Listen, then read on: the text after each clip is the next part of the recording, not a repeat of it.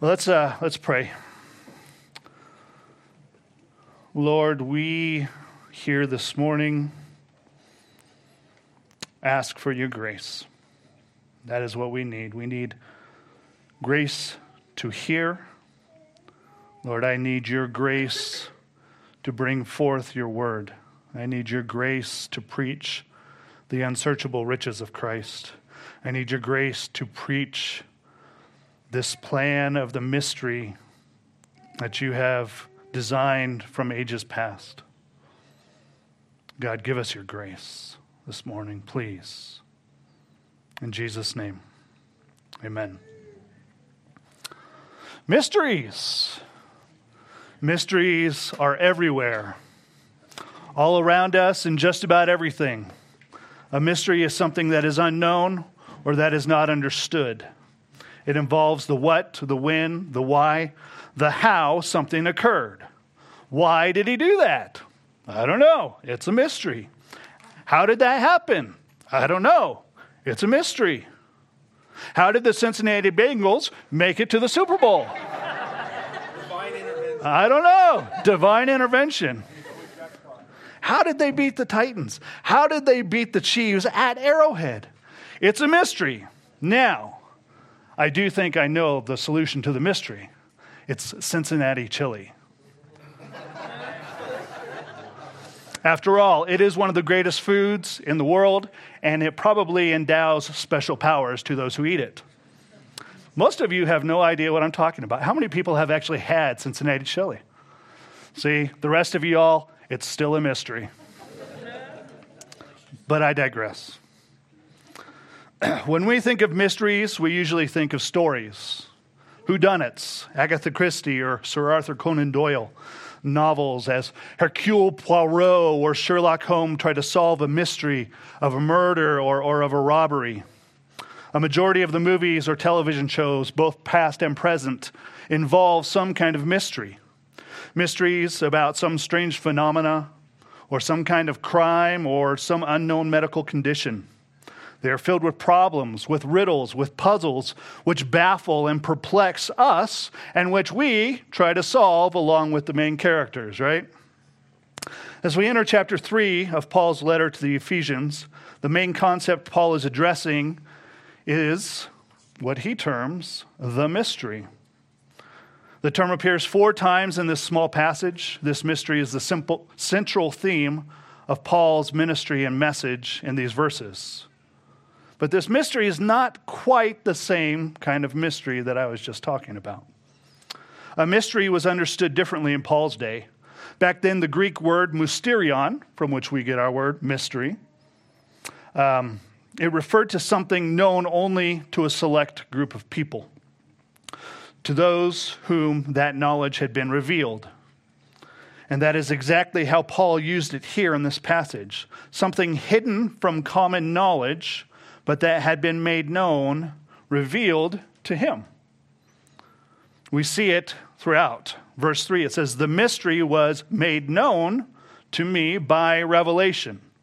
Verse 5, the mystery of Christ, which was not made known to the sons of men in other generations, as it has now been revealed to his holy apostles and prophets by the Spirit. Verse 9, to bring to light, to make known to, for everyone what is the plan of the mystery hidden for ages in Christ?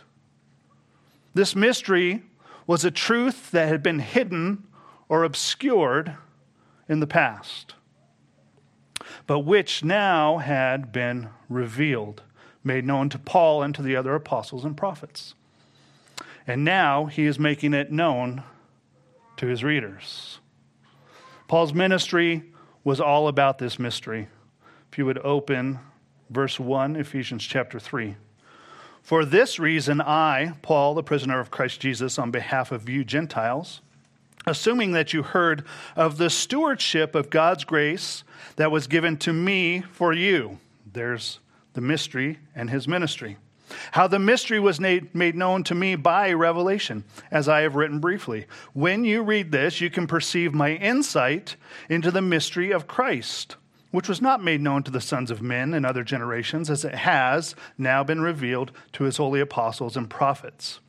Verse 7 Of this gospel I was made a minister. There's his ministry again, according to the gift of God's grace, which was given me by the working of his power.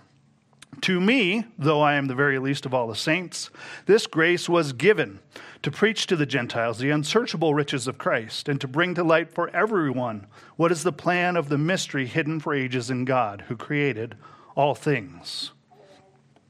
So his ministry was all about this mystery. But before we get to what that mystery is, let's first look into Paul's ministry. There's several facets that are shown here. First, Paul was a steward of God's grace. Verse 2 the stewardship of God's grace that was given to me for you. Now, a steward was someone who carefully and responsibly managed or oversaw something entrusted to their care. This message of the mystery was something that God had entrusted to Paul for his care, for his oversight. This isn't the only word that Paul uses to describe his ministry and responsibility and calling, though. In verse 7, he says that he had been made a minister. A minister.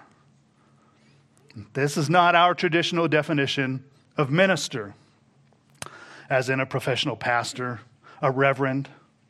Um, the word here for minister is diakonos. Ah, that might sound pretty familiar. It's the word where we get the, get the term deacon from. And it literally means servant or someone who helps or serves others. In verse 8, Paul says that he was called to preach to the Gentiles. And in verse 9, to bring to light to everyone the mystery that had been revealed to him. So Paul was given the responsibility of serving God and the Gentiles by overseeing, by preserving, by protecting, and proclaiming the message and truth of God's grace. In other words, he was an ambassador of God's grace to the Gentiles. Now, before we proceed further, we need to identify who the Gentiles were. We might be tempted to think that they were a certain group of people, a particular nation or group of nations from a certain region. But that is not what Gentile means. The word Gentile in Greek is ethnos. That one might sound eerily familiar too. It is the word where we get our term ethnicity from. It literally means peoples of the nations, plural. In other words, everybody Airware. Got that? Everybody repeat. Everybody? Airware. Well done. The Gentiles are everybody everywhere. He even says that to me, this grace was given to bring to light for everyone what is the plan of the mystery. So, Paul's calling was to be an ambassador of God's grace to all peoples. Another thing that we see is that Paul viewed himself as the very least of the saints. Now, this is not false humility, folks. I mean, we're all thinking, Paul? Paul? Why would Paul say that? The very least of the saints? You see, this was Paul's expression of the realization of his utter and desperate need of and dependence upon God's grace. Do you remember that whole dead in transgressions and sins thing that he had just written? He realized that he was speaking of himself too. He was no better, no wiser. There was no room for boasting for himself as well.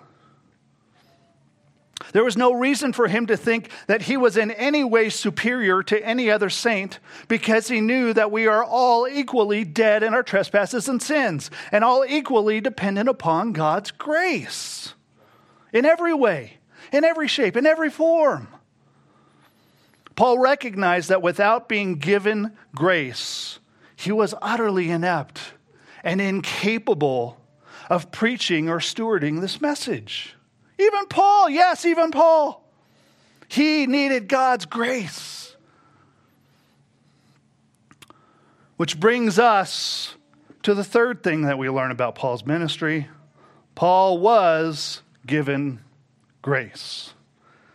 To me, though I am the very least of all the saints, this grace was given to me.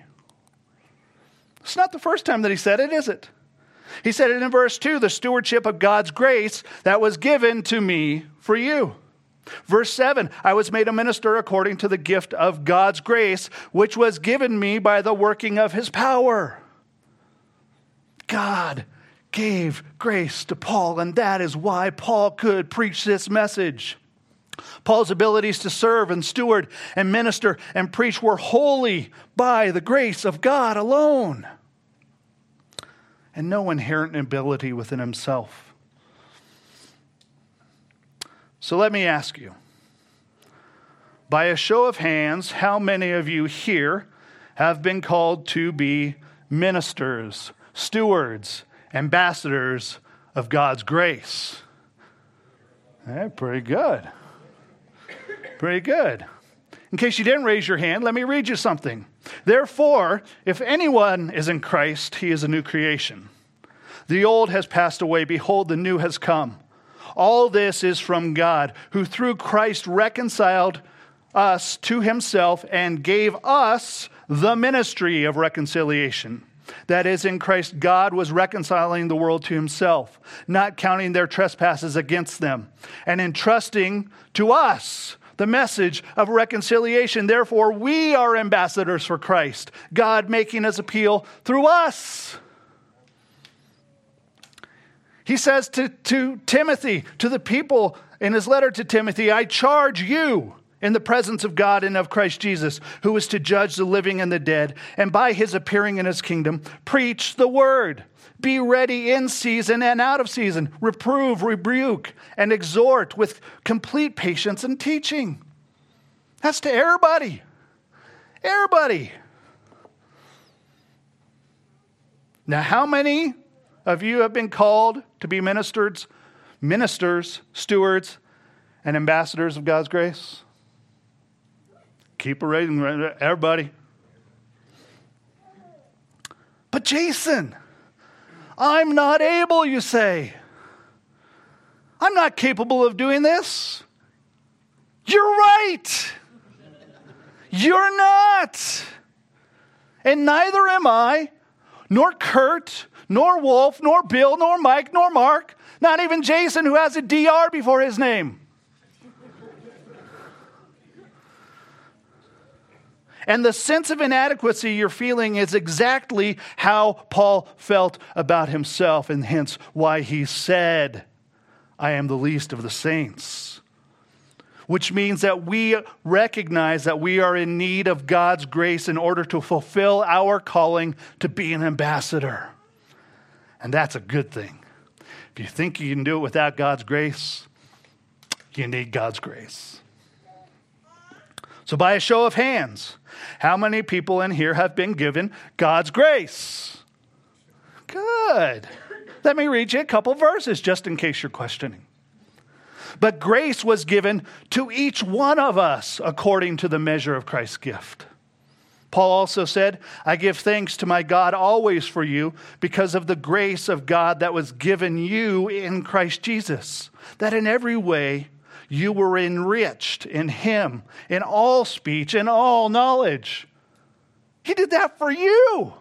His grace enriches you in all speech and all knowledge. Again, in 2 Timothy, God saved us and called us to a holy calling, not because of our works, but because of his own purpose and grace, which he gave us in Christ Jesus before the ages began because of his purpose and grace. So, how are we essentially different from Paul? Are we called to the ministry of reconciliation like he was? Everybody say, yeah. Do we have the revelation of the gospel of God's grace like he does? Like he did? Everybody say, everybody say, yeah. thank you. Are we just as incapable as he was? Everybody say, yeah. Are we able to be empowered by God's grace like he was? Everybody say, Yes. Are we recipients of God's grace like he was? Everybody say, Yes. Are there all kinds of people everywhere on earth, including in Colorado Springs, that need to hear the message of God's grace and reconciliation?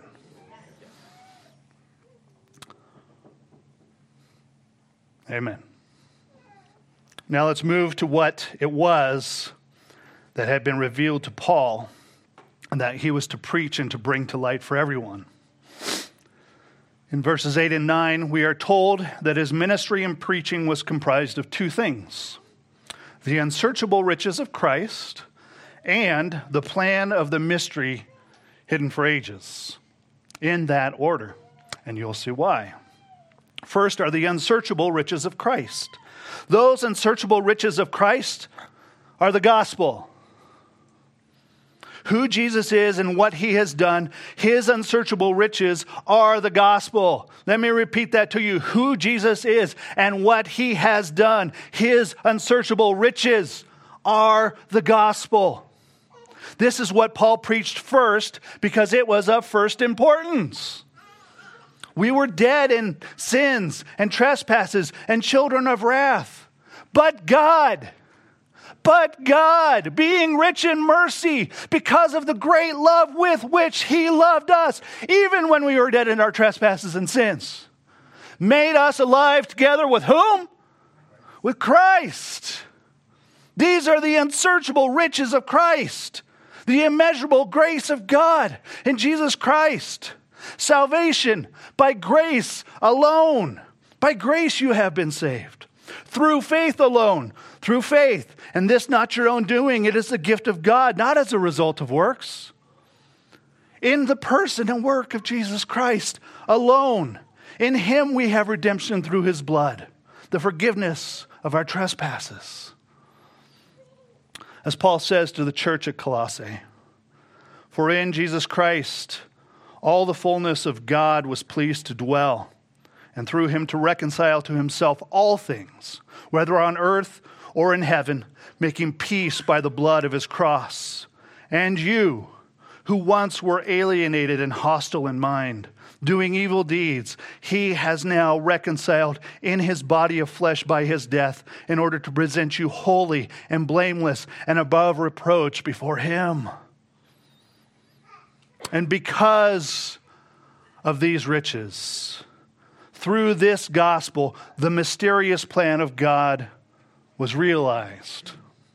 Without these riches, there is not the other thing. There is no mystery if there are no riches. There is no mystery if there is no gospel. The plan of the mystery is contingent upon and a consequence of the unsearchable riches of Christ. As Paul says in verse 6, the mystery is through the gospel. It is because of the unsearchable riches of Christ that Paul can then bring the mystery to light. So, what was the mystery? Paul says it as clearly and straightforwardly as he possibly could. Verse 6 This mystery is that the Gentiles are fellow heirs members of the same body and partakers of the promise in Christ Jesus through the gospel. Gee, that sounds like what Bill was talking about just last week. It is. It is. Paul had already begun revealing the mystery in the previous 11 verses. Paul is now reiterating and elaborating upon what he just said in those verses. He is shedding more light for his reader upon the mystery. Now remember that repetition means what? Emphasis, right? Repetition means emphasis. This mystery is a glorious truth that displays the manifold wisdom of God. And so Paul wants to make sure that his readers clearly understand what it is, its importance, and its implications. This mystery is that the Gentiles are fellow heirs, members of the same body, and partakers of the promise in Christ Jesus through the gospel. So, in defining the mystery here, Paul illuminates three more facets of this many splendor truth. In it, he says that the Gentiles, remember, they are what? Air buddy? People from every nation, every ethnicity. They are, through the gospel, three things fellow heirs, members of the same body, and partakers of the promise. Now, the way Paul writes this is sometimes lost to us in English. Remember how I just said that repetition equals emphasis? Well, in this verse in the Greek, we have a triple repetition. We don't see that in our English, right? Triple repetition here. The same prefix appears at the beginning of each of these adjectives. The prefix essentially means together or the same. In other words, Paul is saying that the Jews and Gentiles are equal heirs in Christ Jesus, equal members of the body in Christ Jesus, and equal partners and partakers in God's promise in Christ Jesus. I don't want you to let the gravity of this pass by. We today are accustomed to this truth, at least cerebrally, and its impact escapes us. Isn't a big revelation to us because, well, it hasn't been a mystery for 2,000 years, at least to some of us. Well, if you're that old, Bill, sorry.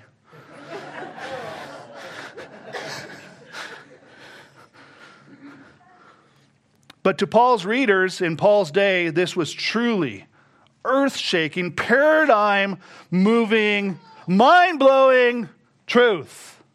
It was. All y'all Gentiles are equal to the Jews in Christ and receive all the same benefits when you have faith in Him. What? How is this possible? The Gentiles were second class citizens. No, scratch that. They weren't citizens at all. They were less than human. They were not worthy of being a part of Israel or the Israelite community or even of worshiping God. They were subhuman. And now you're saying what? You know, they were strangers and aliens. Paul said it in chapter 2. Bill covered it last week. Remember that at one time you Gentiles in the flesh were separated from Christ alienated from the commonwealth of Israel, and strangers to the covenants of promise, having no hope and without God in the world. That's, that's bad. Paul seems to be now contrasting this truth with that one. The before the mystery was revealed, and now the after the mystery. The truth has occurred by grace through faith in Christ. You see, he says, You once were separated from Christ. Now you're fellow heirs, heirs of God and fellow heirs with Christ, as Paul says in Romans 8 17. The Gentiles inherit exactly what the Jews do. There's no difference. Everyone who is in Christ will inherit the same thing. We are equal heirs. You once were alienated from the commonwealth, that is the citizenship of Israel. Now you're members of the same body. We, though many, are one body in Christ and individually members of one another. Romans 12 5. The Gentiles are equal members with equal rights and equal privileges and equal responsibilities as equal citizens of the kingdom of God. They are equally his people and He, their God. Can I get an amen? amen? Thank you. You once were strangers to the covenants of promise.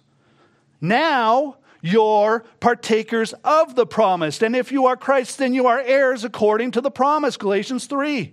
The Gentiles are equal beneficiaries of all the covenant promises based on the same requirements of the covenant, which is what? Faith alone. That's it. James Boice says this These words embrace all that a person receives or will receive in salvation. It is the whole of God's blessing, possessed jointly by all believers and with Christ, in and with Christ. So there is no inner circle or outer circle of the saved. The Jews are not first rate Christians and the Gentiles second, or vice versa. All who are in Christ inherit all God's blessings. And they inherit jointly. They hold it together in the one body of Jesus Christ. Hallelujah. He's speaking about you, folks. He's speaking about you. Just about everybody in here is a Gentile. We're from airware, aren't we? Our lineage is from airware. And it wasn't just national or ethnic differences Paul was addressing here either. Remember, he's talking to everybody, everybody from Airware. By extension, Paul is also speaking to people that have been marginalized or excluded by every other conceivable demographic you can imagine gender, class, wealth, power, marital status, disability, age, and culture. Because salvation is by God's grace alone, through faith alone, in Christ alone. All who are in Jesus Christ, all believers everywhere at all times are equal heirs, equal members of the body, and equal partners and partakers in God's covenant promises. Amen? For in Christ Jesus, you are all sons of God through faith. Wow. You are all sons of God through faith. For as many of you as were baptized in Christ have put on Christ. There is neither Jew nor Greek, there is neither slave nor, excuse me, nor free. There is no male and female, for you are all one in Christ Jesus. And if you are Christ, then you are Abraham's offspring, heirs according to the promise. All us versus them thinking, all group divisions, all grievances are wonderfully transcended by a shining new group identity. You are all one in Christ, says Thad Williams. In Christ, ethnic enemies become family, oppressed and oppressors become brothers and sisters, and privileged and underprivileged become equally loved siblings under the same all loving Father. And do you see why this must begin with the gospel? With God's grace and only by faith alone? Do you see why? Do you see why, this is? You see, if there were anything other than this, then these potential barriers of disunity would still be able to be erected, wouldn't they? For I would be able to point to something within myself so as to distinguish myself to establish my superiority over someone in some way within the body of Christ, if it's not by faith alone, if it's by anything else, I can stand and go, oh, look at me. you inferior. If our salvation had anything to do with physical traits, spiritual traits, cultural traits, national traits, my works or my worth, then the alienation would not have been removed. And the dividing wall of hostility between individuals in the body of Christ would still stand strong. John Piper says no color, no ethnicity, no intelligence, no skill, no human wealth or power can add anything to the all sufficient, all effective sacrifice of Christ. The redeemed of every race and ethnicity are one in our utter dependence on his effective blood and righteousness. We see that the payment for our liberation, the blood and righteousness of Christ, is so complete that we could not and did not make any contribution to it, whether by our willing or running or any ethnic distinctives. The one man, the one people, the one body, the one church composed of every tribe, tongue, and nation is the mystery and is the fruit of the gospel. Any and all righteous status that we have is solely in Jesus. Not our color, not our ethnicity, not gender, not the amount of oppression we have or our ancestors have or haven't experienced. Not our good works, our ticking the, the right squares on the ballot, or our height or our hierarchy of privilege or pain. It is nothing but Jesus. It is nothing but Jesus. It is nothing but Jesus.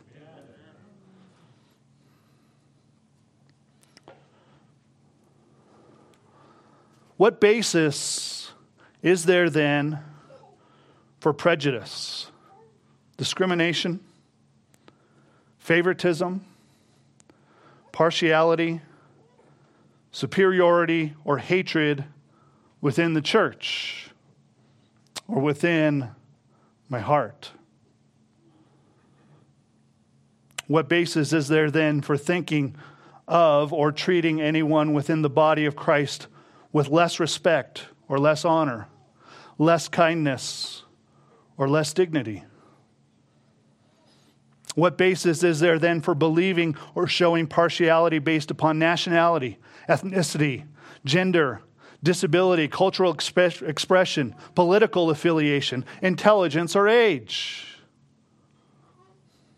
What basis is there then for tribalism, judging someone based upon any kind of physical or genetic trait, ethnic or social group, economic or class distinction?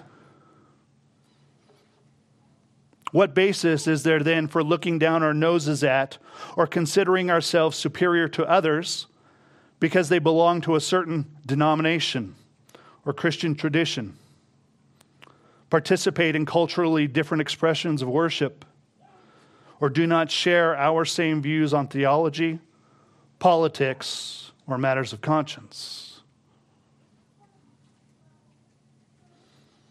Am I saying that we must accept everyone else's views? By no means. Am I saying that we have to resign ourselves to or approve of people's wrong behaviors, sinful acts, or unloving actions? No. No. Loving someone does not mean affirming their behavior. Loving someone means accepting them as an equal heir, an equal member of the body, an equal partaker of the covenant promises without affirming everything that they do.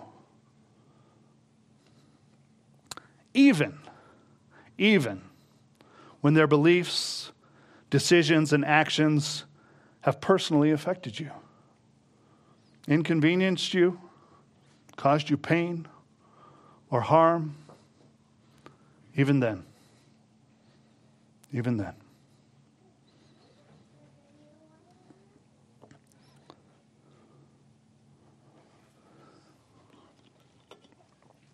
One more thing before we finish the section.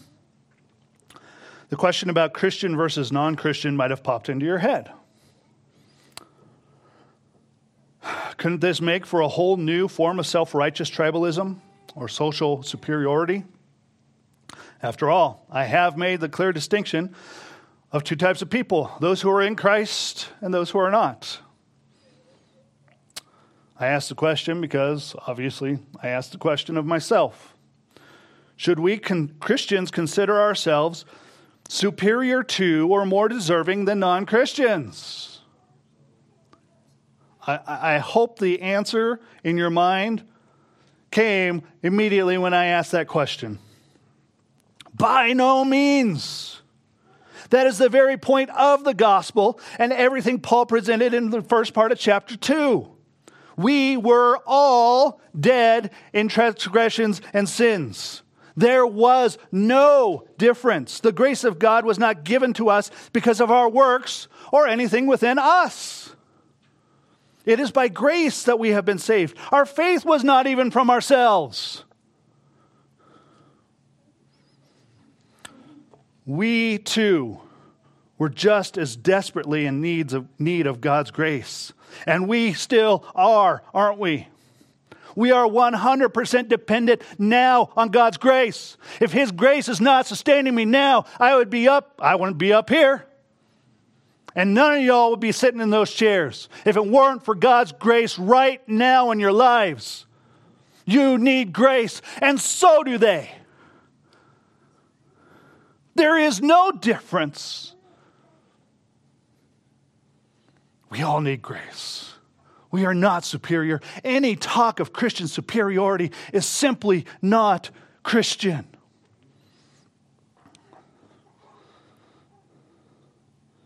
Part three motive. There's more. In verse 10, Paul provides a so that statement, giving a purpose, a motive for this mystery, this amazing, miraculous composition of people called the church. And it's pretty fascinating. He says, so that, so that through the church, the manifold wisdom of God might be made known to the rulers and authorities in the heavenly places. The rulers and authority in the heavenly places are angelic hosts. So, God's plan in creating a multi ethnic, multicultural, multinational church was so that his manifold wisdom would be made known to the angels. Now we have to pause and ask what is meant by manifold? All of you mechanics, it's not what you think. His manifold wisdom. This is the only time this word is found in the New Testament. It is the combination of two other words, one being poly, which means many or much, and the other is poikilos, meaning various or diverse. Much diversity. Hmm. What is even more helpful for our understanding is that this word appears one time in the Septuagint. That's the Greek Old Testament or Greek translation of the Old Testament that Paul probably had in hand. Polypoikilos is the adjective used to describe Joseph's coat. You know, the coat of many colors that his father gave him. Huh. Gives you chills, doesn't it? Hmm. Paul is making a clear tie here. God's multi splendored wisdom is demonstrated through his multi ethnic people called the church. It's just like Bill explained last week when he said, We are, we are like the robe of many colors that Joseph wore. It was a gift from his earthly father, and our diversity is a gift from our heavenly father. But not only is our diversity a gift from our Heavenly Father, but it is a gift to the angels. What? Our diversity is a gift to the angelic host, a display of God's many splendored wisdom for them to adore. Think about that. Think about it for just a moment. Here we have the angels of heaven. Ponder all the ways in which the angels would have seen and experienced and known the wisdom of God. They were present when God spoke at creation an air thing leapt into existence. They were there and they saw that, the wisdom in that. They were there when the birds of the air and the fish of the sea were created from nothing. They were there when man was breathed into his lungs the very breath of God, God breathing into man. Whoa, the wisdom of God. Whoa. They have gazed upon the vast outer reaches of space and seen the billions upon billions upon billions of stars and galaxies created by God's wisdom. They have watched and seen all of history from the very beginning and seen how God has acted in human history by his wisdom. And they have dwelt in the glory of heavenly realms since time first began, worshiping and adoring the Lord of hosts, the God of angel armies. And yet, And yet, the Lord chooses to make known to them a greater, more profound understanding of his wisdom through the creation of the church. Yeah. Yeah. Whoa. Through uniting a vast group of incomprehensibly distinct personalities, cultures, shades, shapes, and sizes to manifest his diverse wisdom in bringing such a diverse group of people into one redeemed body. This is simply amazing. Simply amazing. And the angels see it and they shout for joy and they worship their God all the more because of this display of God's amazing grace and wisdom. Bryan Chapell writes The heavenly hosts are to look at those of us in the church with all of our sin, differing personalities, cultural prejudices, and color differences and say, How did God do that? Whoa! How did he get such difficult and disagreeable creatures? Anybody say, uh huh, that's me? Together in one body to praise Him. The manifold wisdom of the Creator of God is really great. Just as Paul's sin makes the grace of God more apparent, the uniting of sinners in the body of Christ makes the grace of God more brilliant, even to the hosts of heaven. And get this the church is intended not only to transform the world, but also to transfix heaven. Ah. In the fifth chapter of John's Revelation, we get a glimpse into the heavenly places.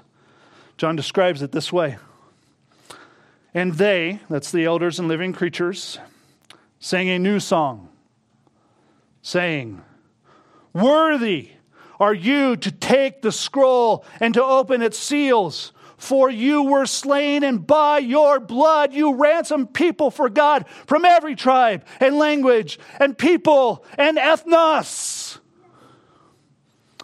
And you have made them a kingdom and priests to our God, and they shall reign on the earth. Then I looked. And I heard around the throne and the living creatures and the elders the voice of many angels numbering myriad upon myriad and thousands upon thousands, saying with a loud voice, Worthy is the Lamb who was slain to receive power and wealth and wisdom and might and honor and glory and blessing. Because they have seen what? How he redeemed a people by his blood. He ransomed a people from every tribe and tongue and nation. And so they praise. the voice of many angels, myriads upon myriads. That's a lot.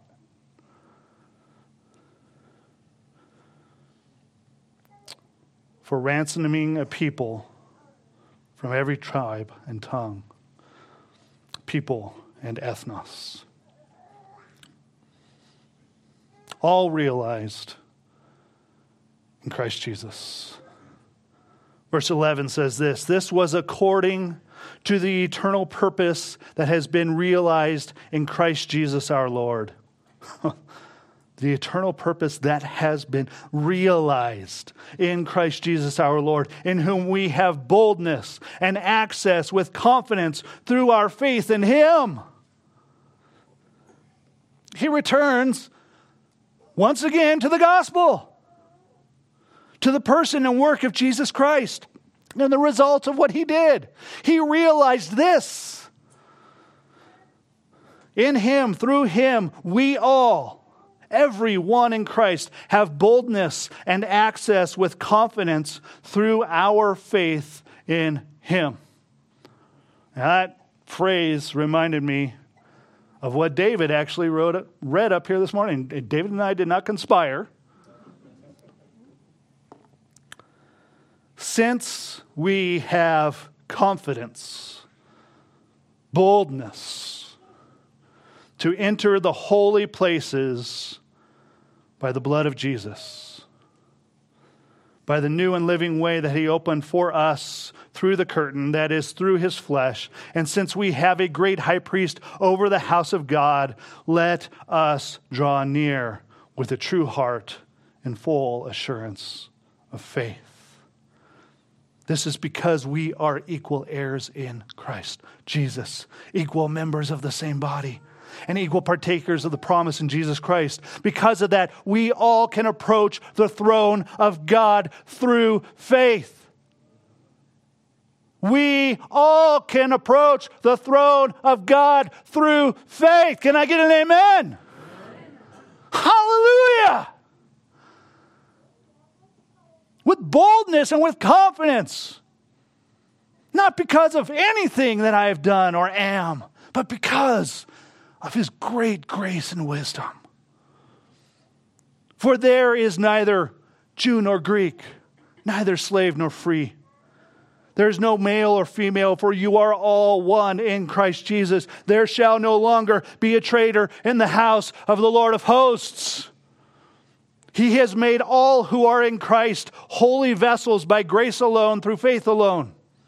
Stand firm first and foremost in the assurance of that. Stand firm in that.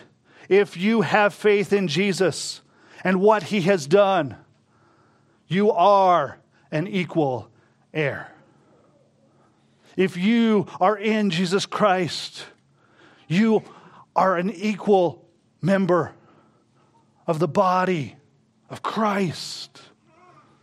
If you are in Christ Jesus, you are an equal partaker of the covenant promises of God.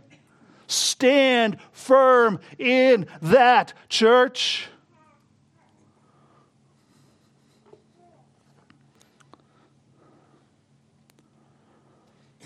So I'm going to leave us with a question. How are we doing in reflecting this truth, the truth of the mystery, right now?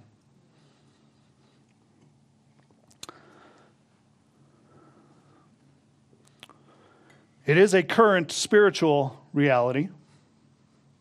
It will be a heavenly reality. But how are we doing in the meantime? How are we standing firm with one another?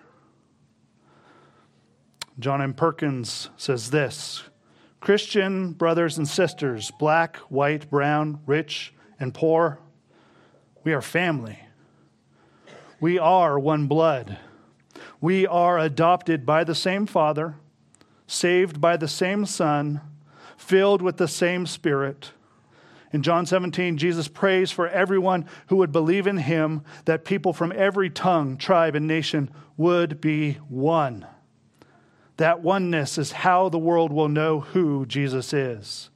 Don't give a foothold to any kind of tribalism that could tear down that unity.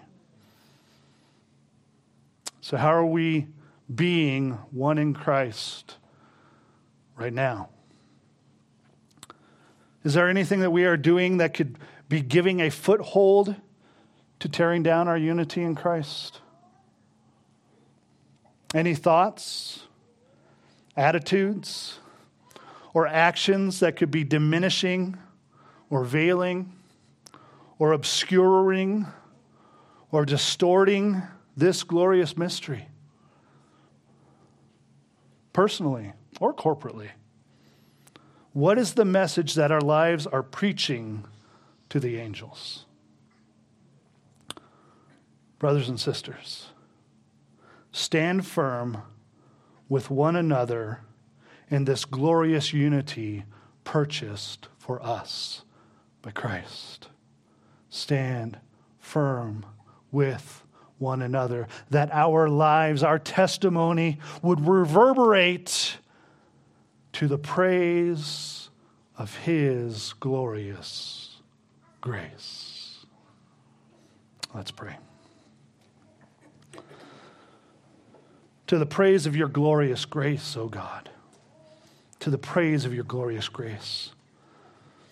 We are one because of your grace and your magnificent, manifold wisdom. We are one. Thank you for the mystery. Thank you that we all who sit here, or just about every one of us, is indeed a recipient of the glorious promise that came through that mystery. That we are equal heirs. We are equal members of your body.